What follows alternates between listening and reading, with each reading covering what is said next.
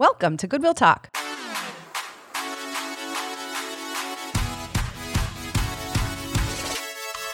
We're so glad you're here today. At Goodwill Talk, you'll get to know your pastors, hear answers to your questions, gain biblical perspective on things going on in the world, and most of all, grow in your love for Jesus and the Bible. Let's listen in to today's conversation. Welcome back to another episode of Goodwill Talk. This is Pastor Marcus Ortega, and as always, I'm joined by my co-host Jessica Kilduff. Hey, Jess, today's a good day. Yeah? It is. I, I, every day is a good day, but Every day is a good day. Particularly good. It's five dollar sushi day At ShopRite? at ShopRite. It's I five can't, I can't lie. Matt likes the five, the sushi at ShopRite too. He says Five it's dollar sushi at ShopRite is the best sushi in the world. I mean, it's because of the price point. Like you can go get really expensive sushi and it's mind blowing, but Right. five dollar box of sushi from ShopRite, that's that's a that's a good meal right there. Did you figure out what the deal is? Is it just a certain roll? It's certain rolls, yeah. So you can't go get like the really nice dragon roll for five Right. bucks. That'd be that'd be insane. But you know, got a lobster roll and a spicy tuna roll waiting for me after we're done. So I'm pretty excited about that. I'm so happy for you. Is there is there a food thing for you where it's like there's this is it like a Taco Tuesday type thing or something's cheap on a regular basis where you're like, that's the thing I look forward to? No. No? Because you make everything from scratch. Not to, my kids ate cereal this morning. As I was pouring them cereal this morning, I was like, I should tell Marcos. He would be really happy that Oh, they had man. Kix and Cheerios this That's morning for breakfast with no Yeah. milk. If you don't know uh, that reference, throw it back a couple episodes and you'll understand. Um, Jess, we have a guest with us today. We do. We do. Kim Rodriguez is back with us. Welcome back, Hey, Kim. It is good to back. see you. I appreciate it. Um, all right, same question. Is there a food thing for you where you're like, when that's on sale, I get it? no, Mm-mm. No? we just eat whatever and anything. Oh, man. Have you seen Jose eat? Like, No, he's constant. He's constant. And there's no discrimination. Oh, wow. Oh, that's so funny. oh, man, He's we're. the easiest going on. We are that. three minutes into the episode, and already Jose is far under the bus. That's No, he's so easy. He's happy with whatever. He's so great. oh like that. So um, you are here today to um, help us talk about loving your family neighbors. So we're going to talk broadly a little bit about loving family, but really, um, more specifically, we're going to dive into the work that you do as a family support navigator with OASAS, and I'll let you explain what that is here in a second. But um, this is part of our regular conversation that we've been having all season about the two great commandments. And so I'm going to go ahead and uh, Jess, do you have that open in front of you? I, I don't have it open in front of me, but, but it's there. Give me a moment. I can produce it. you can have produce a it. moment. There it is. All right. Produced. Uh, would you read our passage to. today, and then we'll dive in. Sure. And he said to him, You shall love the Lord your God with all your heart and with all your soul and with all your mind. This is the greatest and first commandment, and the second is like it. You shall love your neighbor as yourself. On these two commands depend all the law and the prophets. And that's Matthew 22, verses 37 through 40. All right. So we have uh, tackled the first commandment. We spent quite a few weeks with that. Um, last week we introduced love your neighbor, talked about what it is to love your neighbor, who is my neighbor, talked about this, the Good Samaritan. Um, this week we are narrowing our focus to families, particularly families who may be struggling with addiction and navigating through um, the all of the challenges that can be brought about by addiction. And so, um, I think Kim, great place to start would be just what is a family support navigator? Who is OASAS? Oh, okay. What are you doing? Sure. So I work for a nonprofit organization in Goshen called the Alcoholism and Drug Abuse Council of Orange County, also known as ADAC. And I work under a grant through OASAS, which is the Office of Addiction Services and Supports in New York State. And so basically in 2016, when people realized we had an avalanche of overdose caused by the heroin addiction that was sweeping the nation, and now what's happening with fentanyl, OASAS decided, you know, family members really need care. They are the most crucial collaborators in getting their loved ones into treatment. Mm. And so they created this position called the Family Support Navigator. So my only responsibility is to advocate and walk alongside of individuals who have a loved one that's either struggling with alcohol use disorder or substance use disorder wherever they're at. So it could be a mom who calls who finds vaping um, paraphernalia in their child's room, or they come home intoxicated from a party, to um, a wife of 36 years who's been struggling with her husband's alcohol use disorder, or a mom whose maybe son is still living in the home and has been struggling with heroin use. So, So it's a it's a wide variety of of situations, and your Mm-hmm. Oh, yeah. job is to just walk with family members. yeah. Um, when when you're doing this work, what are some of the um, when when you're working with a family, Mm-hmm. no matter what situation they're in, what are some of the principles that you're immediately giving as kind of tools for the family members? Because I know some could be more intense than than others, but Abs- Absolutely.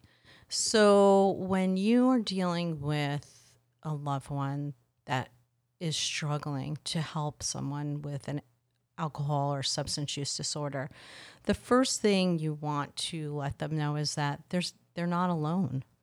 You know, uh, when when you have somebody with uh, addiction or is struggling with alcohol, you know, you're a, the family member, the loved one tends to become very isolated. There's still a lot of stigma and shame around it, so they don't talk about it. So they're very much isolated and alone a lot of times. So you want to let them know that they're not alone, you know, that there is help out there for them. Um, and then we start to get into the nitty gritties, which is, you know, you didn't cause this. You know, um, you love them enough, you were kind enough, you helped them enough, you did all of these things. We talk about um, guilt. What is appropriate guilt? What is inappropriate guilt? What does a boundary look like? Um, how do you listen well? And I think. Uh, Pastor Marcos, you were privy to a book that Jose and I gave you, Listening Well, by William Yep. Miller. Yep. Will, William Miller, I'm sorry.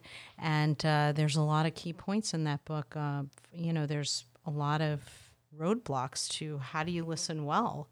And one of the roadblocks is, is we're always offering suggestions. Well, did you try this? Well, did you do that? da, da, da, da, da. And so I begin to engage them on what are positive communication skills? How do you listen well? You know, what does that look like when addiction, alcohol use has entered your home? Because when it's entered your home, it has now twisted everything and distorted it, all the family rules, everything. And so, So, um, there's I know there are other support groups out there uh, like Al-Anon, Alateen. Um, are, is the work that you're doing with OASAS is that connected to Al-Anon and Alateen? Is that a resource that you use? Like, h- how do you approach those kinds of uh, support groups that are out there? So here's the thing there is so much support out there. And so a lot of times a family member will come to me and they'll say, okay, if we just get them into treatment, if we just get them into rehab. And so here's what we're not thinking about down the road you send your loved one into treatment, they come back 30 days later, and a lot of family members think, okay, that's good, we're done. No, you're not done. It's just the beginning. There's a whole discharge protocol. They've been maybe called to go to therapy once a week, intensive outpatient treatment three times a week. Maybe they've been asked to and highly recommended to go to AA or NA. And so, what does the family care and treatment look like? Is there family treatment? Is there a family therapist that's going to get involved? And I highly, highly encourage individuals start attending Al Anon, open AA meetings, open Narcotics Anonymous meetings, and begin to build yourself your own support group. Because for many years, just like the person who has the alcohol or drug problem, their main focus has been on drinking or using uh, substances. And so that same effort needs to go into their recovery. Same for the family. They need their own support structure. So, yes, highly, highly recommended. And here's the thing if you are concerned um, maybe you're embarrassed or ashamed, uh, do it virtually. You know, go to Celebrate Recovery. There's there's so many different meetings out there that you can attend. I host a, a meeting once a month. It's on the first Thursday of every month via Zoom. You can reach out to me. I'll give Marcos and Pastor Marcos and Jess my information, and you can reach out to me. But um, it's called Circle of Hope, and we talk about all these different topics.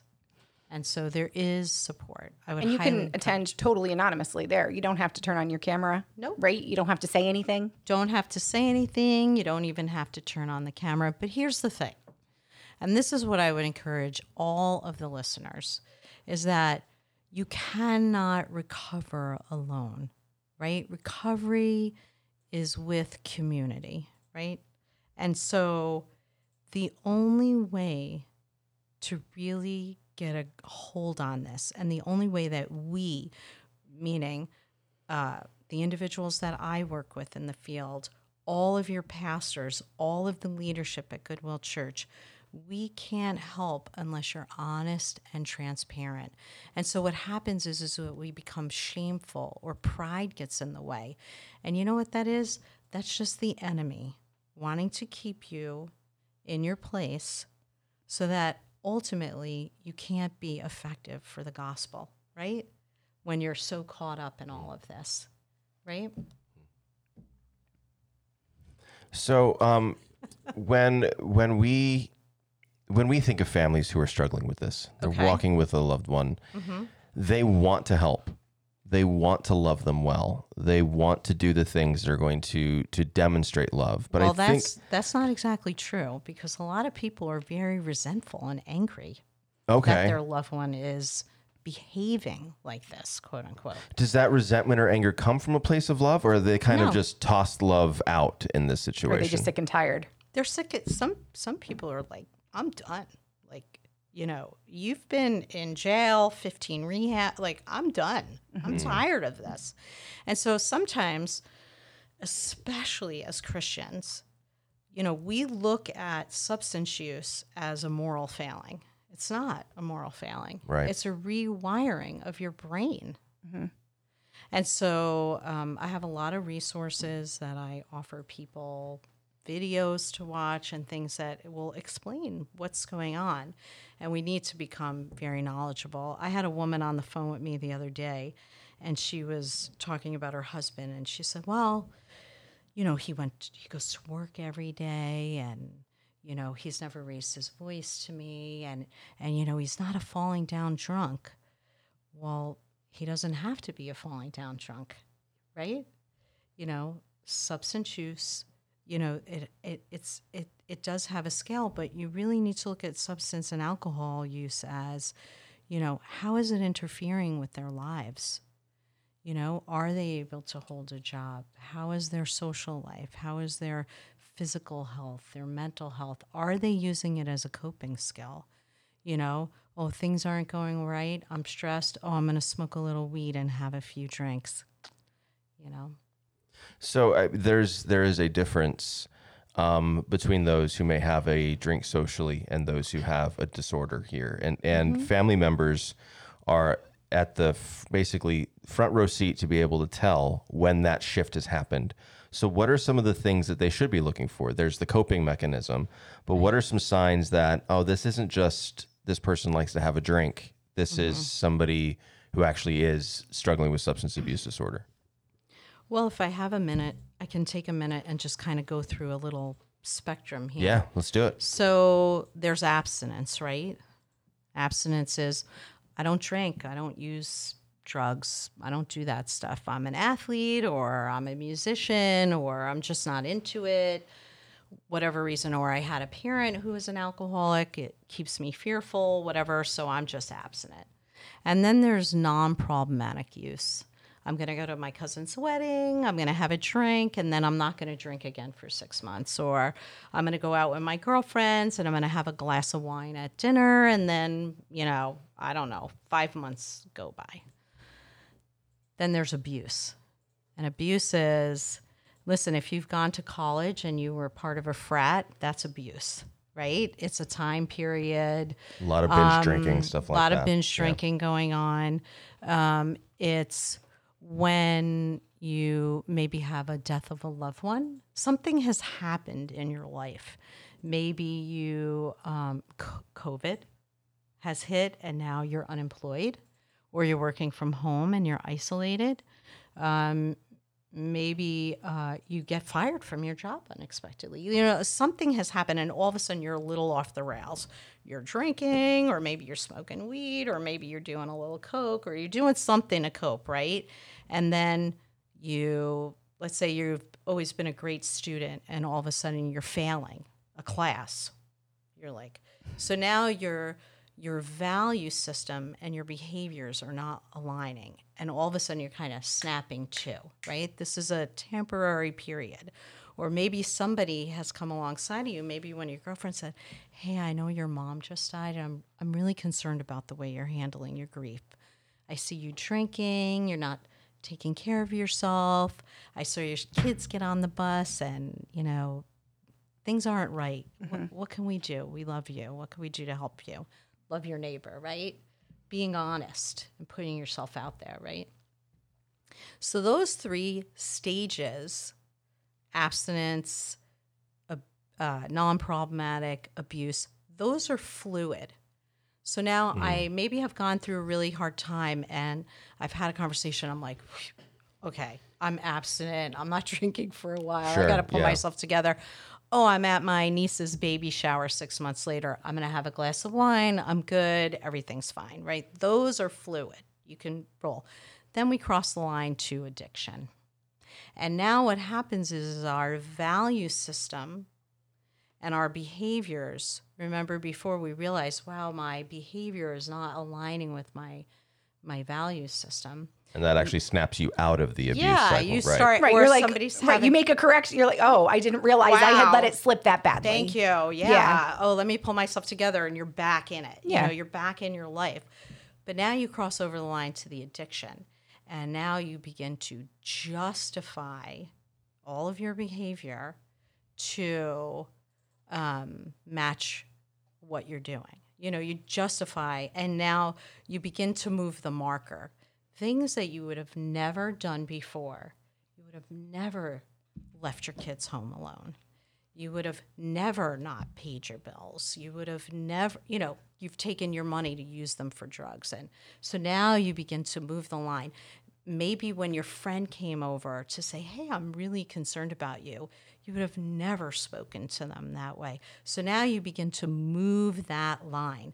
And so what happens is is when you cross over into the addiction, you're no, I'm no longer speaking to you, Jess.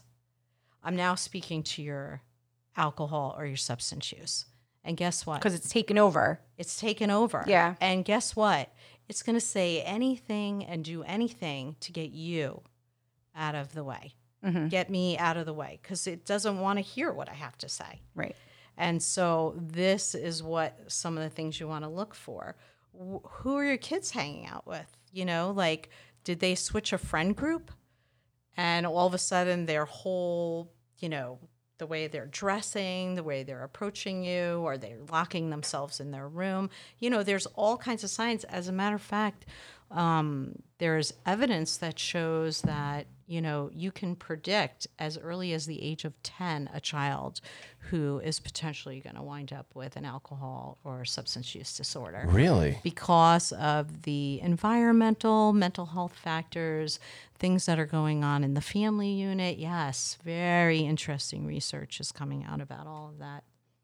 So when when a family member starts to see somebody move from that Uh-huh. cycle of abuse to you know non-problematic, uh, the that struggle that people sometimes find themselves in, Right. moving beyond that to addiction, what are some mistakes that you've seen when families are trying to um, help their loved one navigate this? What are some missteps that families should be aware of? Well, so you said the very first one, which is you've already seen the signs of abuse Okay. and nobody's saying anything.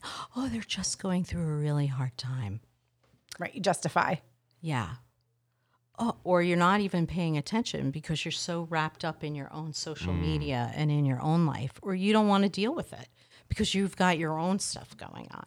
Mm-hmm. You know? And so here's the you know, here's the question for our country, which is a huge question. You know, you've got two brothers sitting in a nurse's office and the one brother has you know very clear signs that physically something is going on with them. So you take them to the doctor you get them blood test and you realize oh wow they have diabetes. So now everybody's they get medication they go to the nurse's office maybe they get some counseling for it and they're in the guidance office. And then the brother who's in the nurse's office as well also has some issues going on. And maybe he's got a little ADHD or he's not sitting in the chair and he doesn't do his homework. And there's some stuff going on with mom at home and all of this stuff. And what do we do? We send them to special schools and we get them involved with the same kids that are having the same problems. And so we don't deploy the appropriate resources prior. What about getting him some help as well? What about allowing him to talk about what's going on? And maybe getting him on some appropriate medication or not. And, uh, but we don't do that in the United States. You know, we wait until we've already got abuse going on, right? We don't deploy the appropriate resources.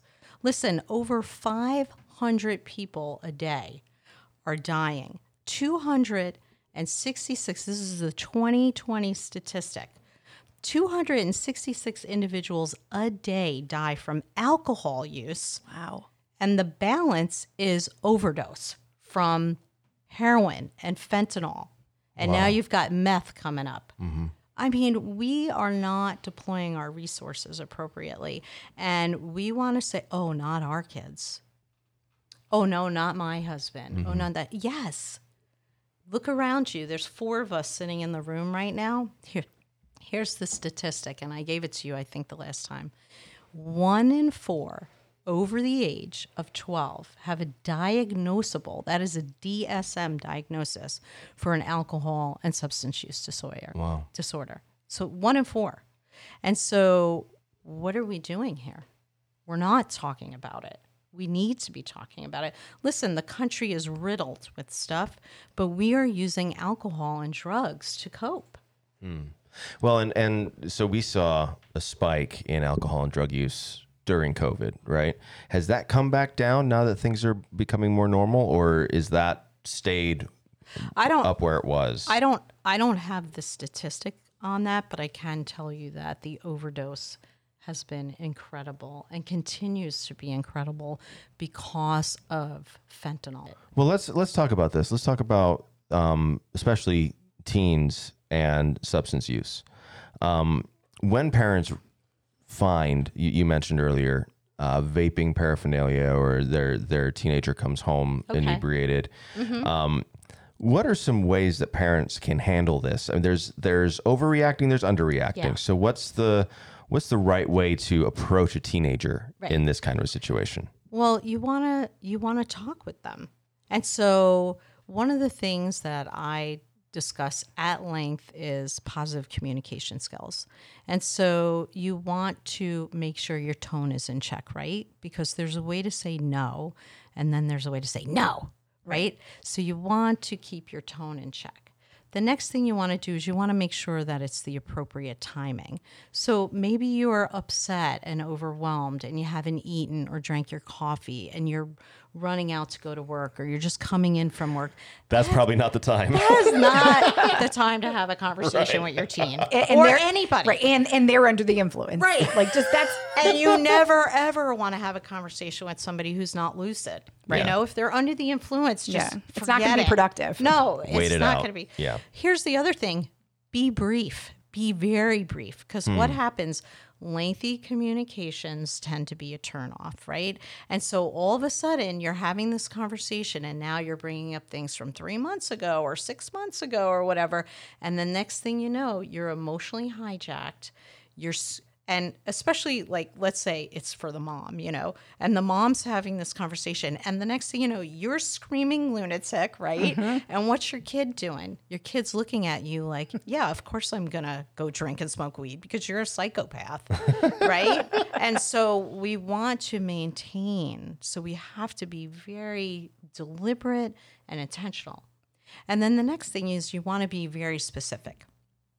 There's a difference with saying, you know, I just want you to be happy and live a good life to saying something like, you know what, I'm really concerned about your behavior because I know how much co- I know how important college is to you Right. and I see your grades are slipping. How can I help you, sweetheart? I'm really concerned about this. Mm-hmm. Right?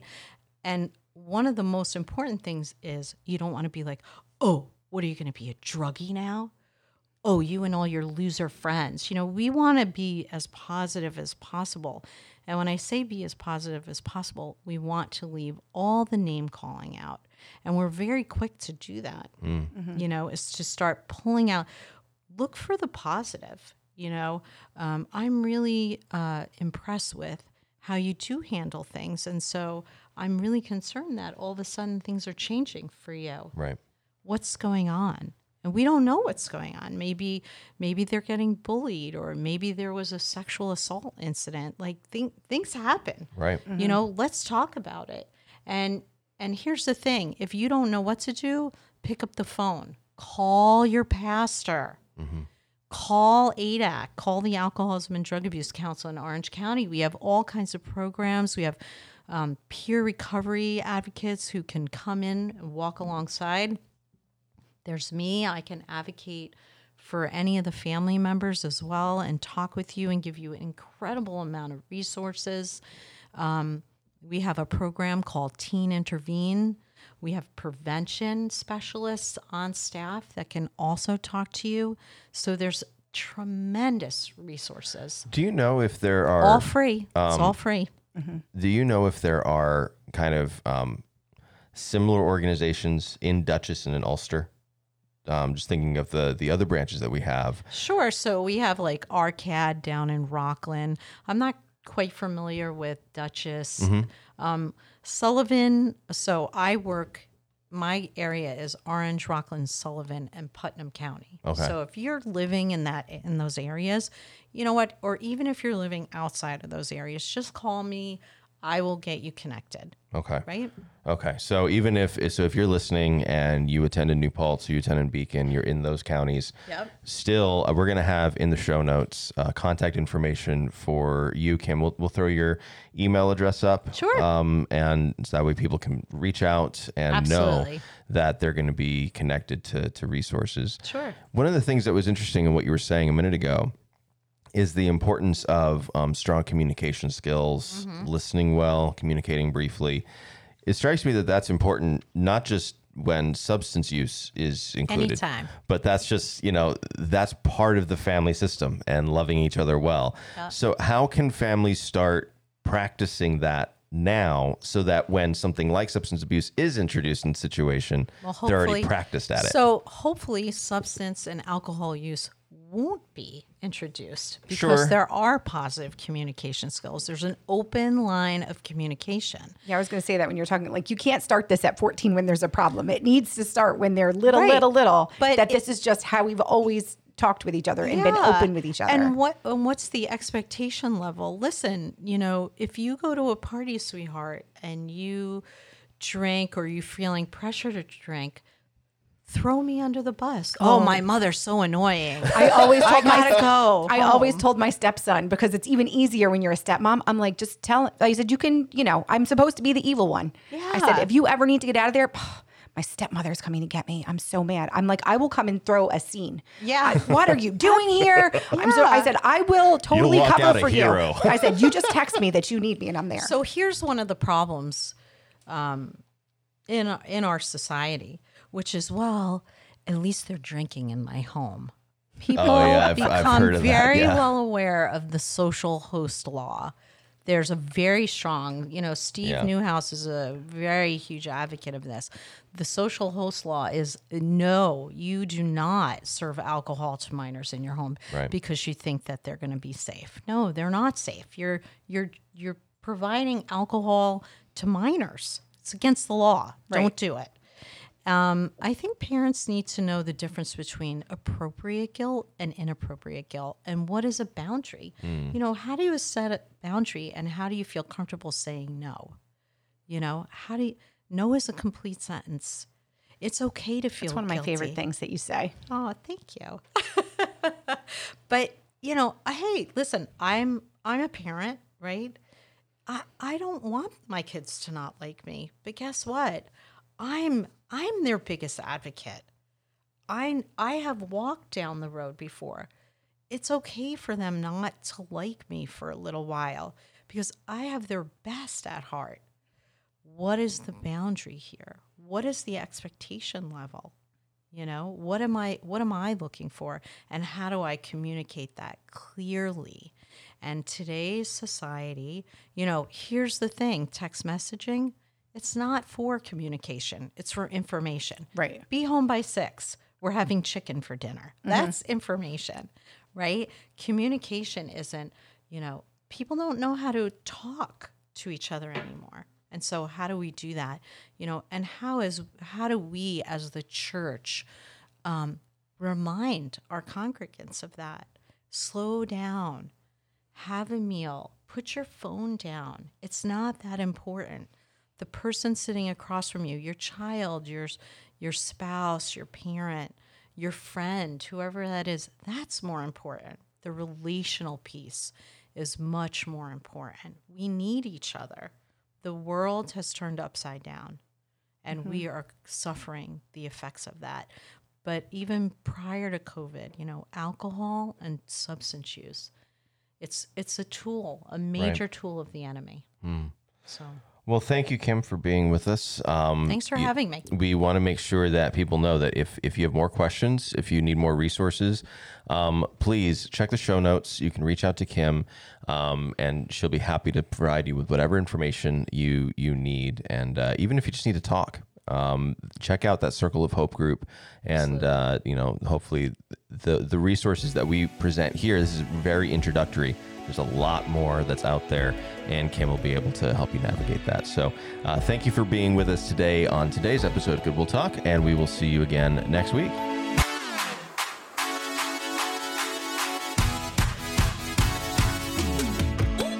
Thank you so much for joining us today. If you like our show, please leave us a five star rating, write a review, and be sure to tell your friends to subscribe on Apple Podcasts, Spotify, or wherever you're listening now. Check out our episode notes for links to our church website and any resources shared on this episode. Editing and sound design by Jeff DeMatti. Marcos Ortega wrote this episode. Our executive producers are Mikey Antonucci, Jeff DeMatti, and Tracy Johnson. Your co hosts are Pastor Marcos Ortega and Jessica Kilduff. A special thanks to Goodwill Church for supporting this show so we may provide it to you, our listeners, for free. Let's talk again next week.